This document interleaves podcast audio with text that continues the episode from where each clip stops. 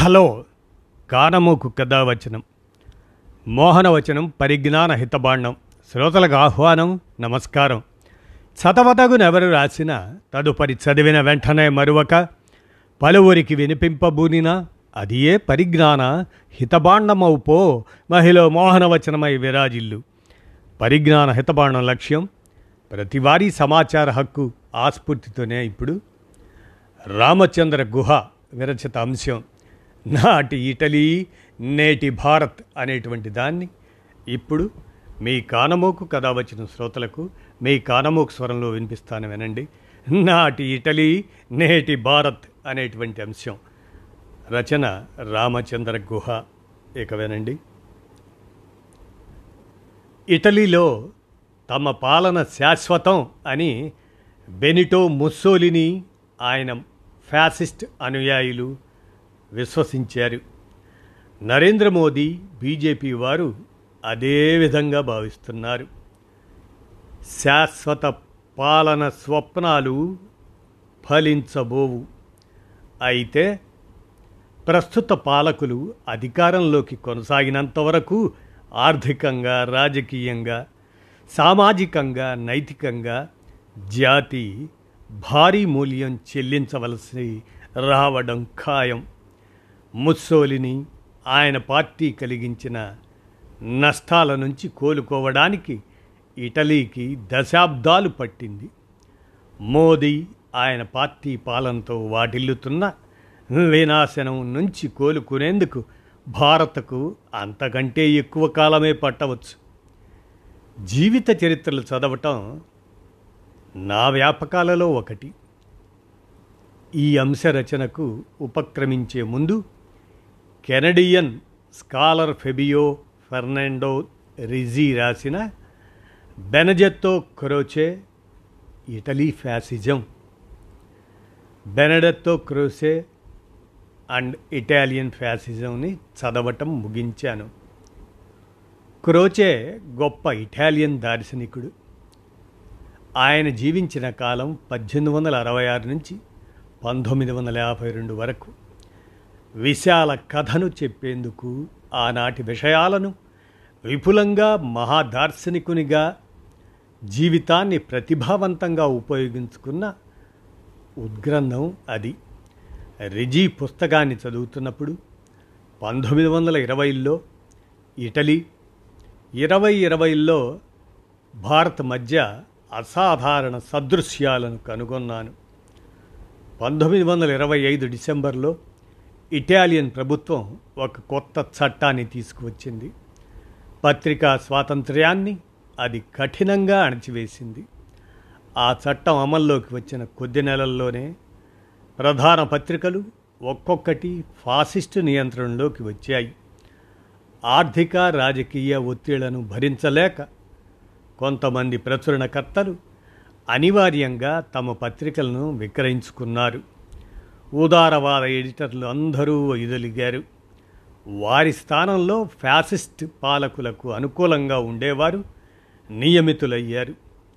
పంతొమ్మిది వందల ఇరవై ఐదులోనే పాలక ఫాసిస్ట్ పార్టీ దాని అధినేత బెనిటో ముస్సోలిని భావజాలాన్ని క్రోచే ఇలా వివర్ణించాడు అధికార ప్రాబల్యానికి సాగిలపడుతూ వాగాడంబరాన్ని ప్రదర్శించటం చట్టబద్ధ పాలన పట్ల బాహాటంగా గౌరవాన్ని ప్రకటిస్తూనే చట్టాలను పూర్తిగా ఉల్లంఘించటం అత్యంత నవీన భావనల గురించి మాట్లాడుతూ దుర్గంధపూరితమైన పాత చెత్తను తలకెత్తుకోవడం సువ్యవస్థిత సంస్కృతిని ఏవగించుకుంటూ ఒక కొత్త సంస్కృతిని నిర్మించేందుకు ఫలించని ప్రయత్నాలు చేయటం ఈ వైరుధ్యాల సమ్మిశ్రమం ఫాసిస్ట్ సిద్ధాంతం ఆచరణలో స్పష్టంగా కనిపిస్తాయి. ఈ విషయంలో పంతొమ్మిది వందల ఇరవైల నాటి ఇటాలియన్ రాజ్య వ్యవస్థకు భారత్లో ప్రస్తుత మోడీ పాలనకు మధ్య పోలికలు స్పష్టంగా చూడవచ్చు.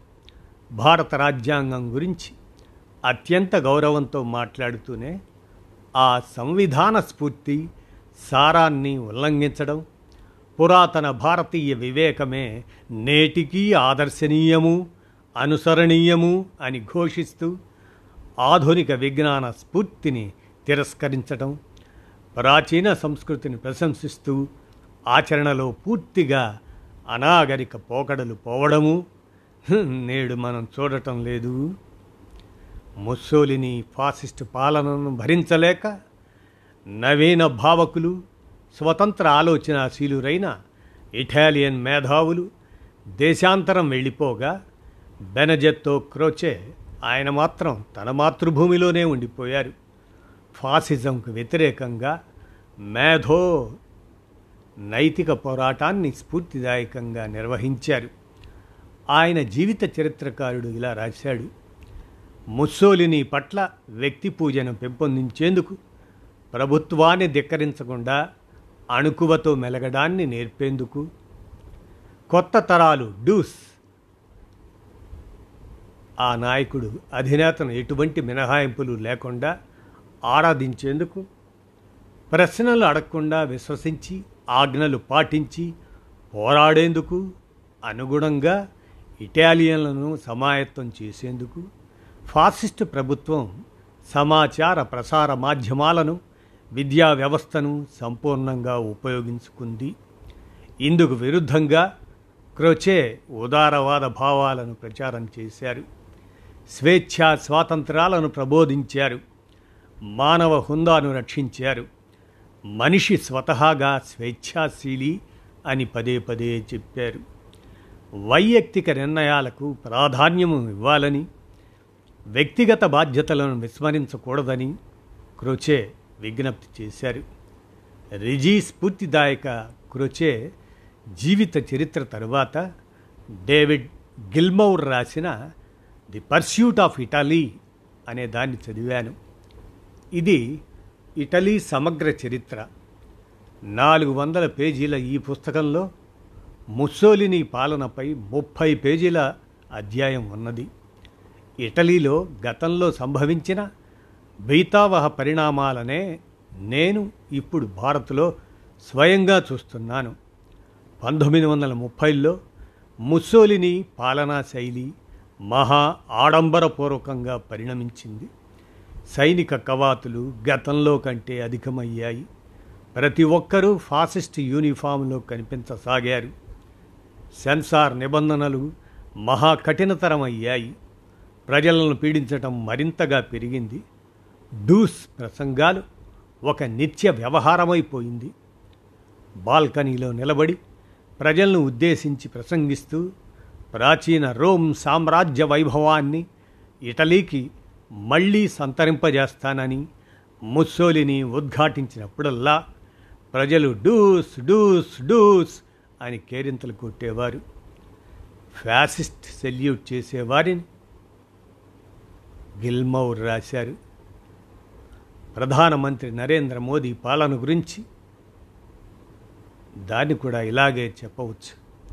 ముఖ్యంగా రెండు వేల పంతొమ్మిదిలో రెండోసారి అధికారంలోకి వచ్చిన తర్వాత మోదీ ఎక్కడ ప్రసంగిస్తున్నా ఆయన ప్రతి మాటకు సభికులు మోదీ మోదీ మోదీ అని పెద్ద పెద్ద పెట్టున హర్షధ్వానాలు వ్యక్తం చేయటం పరిపాటి అయిపోయింది. ఇటాలియన్ నియంత అంతగా ప్రజాదరణ ఎలా పొందగలిగాడు? గిల్మౌర్ ఇలా సమాధానమిచ్చారు. ముస్సోలిని సుదీర్ఘకాలం అధికారంలో కొనసాగారు. మొదటి ప్రపంచ యుద్ధానంతరం ఇటాలియన్ల ఆకాంక్షలు భయాలకు ఒక ప్రతీక అయ్యాడు. అంతర్జాతీయ సమాజంలో తమ దేశానికి లభించాల్సిన స్థానం లభించలేదని ఇటాలియన్లు విశ్వసించారు. ఇరుగు పొరుగు యూరోపియన్ దేశాలే ఇందుకు కారణమని వారు భావించారు. తమ సొంత ఉదారవాద రాజకీయవేత్తలతో పాటు యుద్ధకాలపు మిత్రదేశాలు ఇటలీని ఘోరంగా వంచాయని ఇటాలియన్లు గట్టిగా భావించారు. తమను ఈ అవమానకర పరిస్థితుల నుంచి రక్షించి పూర్వపు గౌరవ ప్రతిష్టలను ముత్సోలిని మళ్ళీ సమకూర్చగలరని వారు నమ్మారు. నరేంద్ర మోదీ కూడా ఇదే విధంగా భారత ప్రజల విశ్వాసాన్ని పొందారు. పురాతన కాలంలో భారత్లోనూ విశాల ప్రపంచంలోనూ హిందువులు అన్ని విధాలా అగ్రగాములుగా ఉండేవారని ముస్లిం బ్రిటిష్ దురాక్రమణదారుల వల్ల వారు ఆ వైభవాన్ని కోల్పోయారని నరేంద్ర మోదీ వాదించారు. స్వాతంత్రానంతరం అధికారంలో ఉన్న కాంగ్రెస్ నాయకులు సైతం తమ అవినీతి కుహన లౌకికవాదంతో భారత్ను హిందువులను వంచారు అని ఆయన చెప్పే మాటలను చాలామంది విశ్వసిస్తున్నారు. ఇటలీ చరిత్ర గురించిన రిజీ గిల్మౌర్ పుస్తకాలను చదువుతున్నప్పుడు ఇరవయో శతాబ్దిలో ఆ యూరోపియన్ దేశంలో సంభవించిన కొన్ని పరిణామాలు ఇప్పుడు మన దేశంలోనూ చోటు చేసుకుంటున్న వైనం నన్ను తీవ్ర నైరాస్యానికి గురిచేసింది. అయితే కొన్ని ఆశావహ సానుకూలతలు ఉండడం నాకు ఎంతో ఊరట కలిగించింది. ముస్సోలిని ఇటలీలో వలె కాకుండా మోదీ భారత్లో పాలకపక్షం ఇతర రాజకీయ పార్టీల నుంచి తీవ్ర రాజకీయ వ్యతిరేకతను ఎదుర్కొంటుంది. ప్రధాన ప్రతిపక్షం కేంద్రంలో చాలా దుర్బలంగా ఉన్నమాట నిజం. అయితే అదే పార్టీ ఇప్పటికీ ఐదారు. ప్రధాన రాష్ట్రాల్లో చాలా దృఢంగా ఉంది. మీడియాను లొంగదీసుకున్నారు కానీ పూర్తిగా అణచివేయలేకపోయారు. ముస్సోలిని ఇటలీలో ఫాసిస్టుల ప్రభుత్వాన్ని క్రొచే మాత్రమే అన్ని విధాలా వ్యతిరేకించారు. మోదీ భారత్లో పాలకపక్షాన్ని నిలదీస్తున్న రచయితలు మేధావులు చాలా పెద్ద సంఖ్యలో ఉన్నారు. మన సమున్నత ప్రజాస్వామిక గణతంత్ర రాజ్య సంస్థాపన సూత్రాలు ఆదర్శాలను సమర్థిస్తూ వారు బహిరంగంగా సాహసోపేతంగా మాట్లాడుతున్నారు. ముస్సోలిని తన పాలనను ఎలా పటిష్టం చేసుకున్నది అభివర్ణించిన తరువాత గిల్మౌర్ ఆయన వైఫల్యాలని ఎత్తి చూపాడు. ఇటాలియన్లు ఆశించిన విధంగా సిరి సంపదలు సమకూర్చడంలో ముస్సోలిని పాలన విఫలమవడంతో ఫాసిజం బలహీనపడింది. తమకు మంచి పాలన అందిస్తున్నట్లు ఇటాలియన్లను భ్రమింపజేయటంలో ముస్సోలిని సఫలమయ్యారు. అయితే ఫాసిస్టు ప్రభుత్వం తమకు శ్రేయోదాయక జీవితాన్ని సమకూర్చిందని ఇటాలియన్లు భావించేలా చేయడంలో మాత్రం విఫలమయ్యాడు. ఇటాలియన్లకు ఉద్యోగాలు సమకూర్చడంలో జాతి సంపదను ఇతోధికం చేయడంలోనూ ఆయన విఫలమయ్యాడని గిల్మౌర్ రాశాడు. మోదీ సైతం ఆర్థిక రంగంలో దేశ ప్రజలకు చెప్పుకోదగిన మేలు చేయలేకపోయారు. అవివేక విధానాలతో దేశ ఆర్థిక వ్యవస్థకు ఎంతో నష్టాన్ని కలిగించారు. ఇటలీలో తమ పాలన శాశ్వతము అని బెనిటో ముస్సోలిని ఆయన ఫాసిస్ట్ అనుయాయులు విశ్వసించారు. నరేంద్ర మోదీ బీజేపీ వారు కూడా అదే విధంగా భావిస్తున్నారు. శాశ్వత పాలన స్వప్నాలు ఫలించబోవు. అయితే ప్రస్తుత పాలకులు అధికారంలో కొనసాగినంత వరకు ఆర్థికంగా రాజకీయంగా సామాజికంగా నైతికంగా జాతి భారీ మూల్యం చెల్లించవలసి రావడం ఖాయం. ముస్సోలిని ఆయన పార్టీ కలిగించిన నష్టాల నుంచి కోలుకోవడానికి ఇటలీకి దశాబ్దాలు పట్టింది.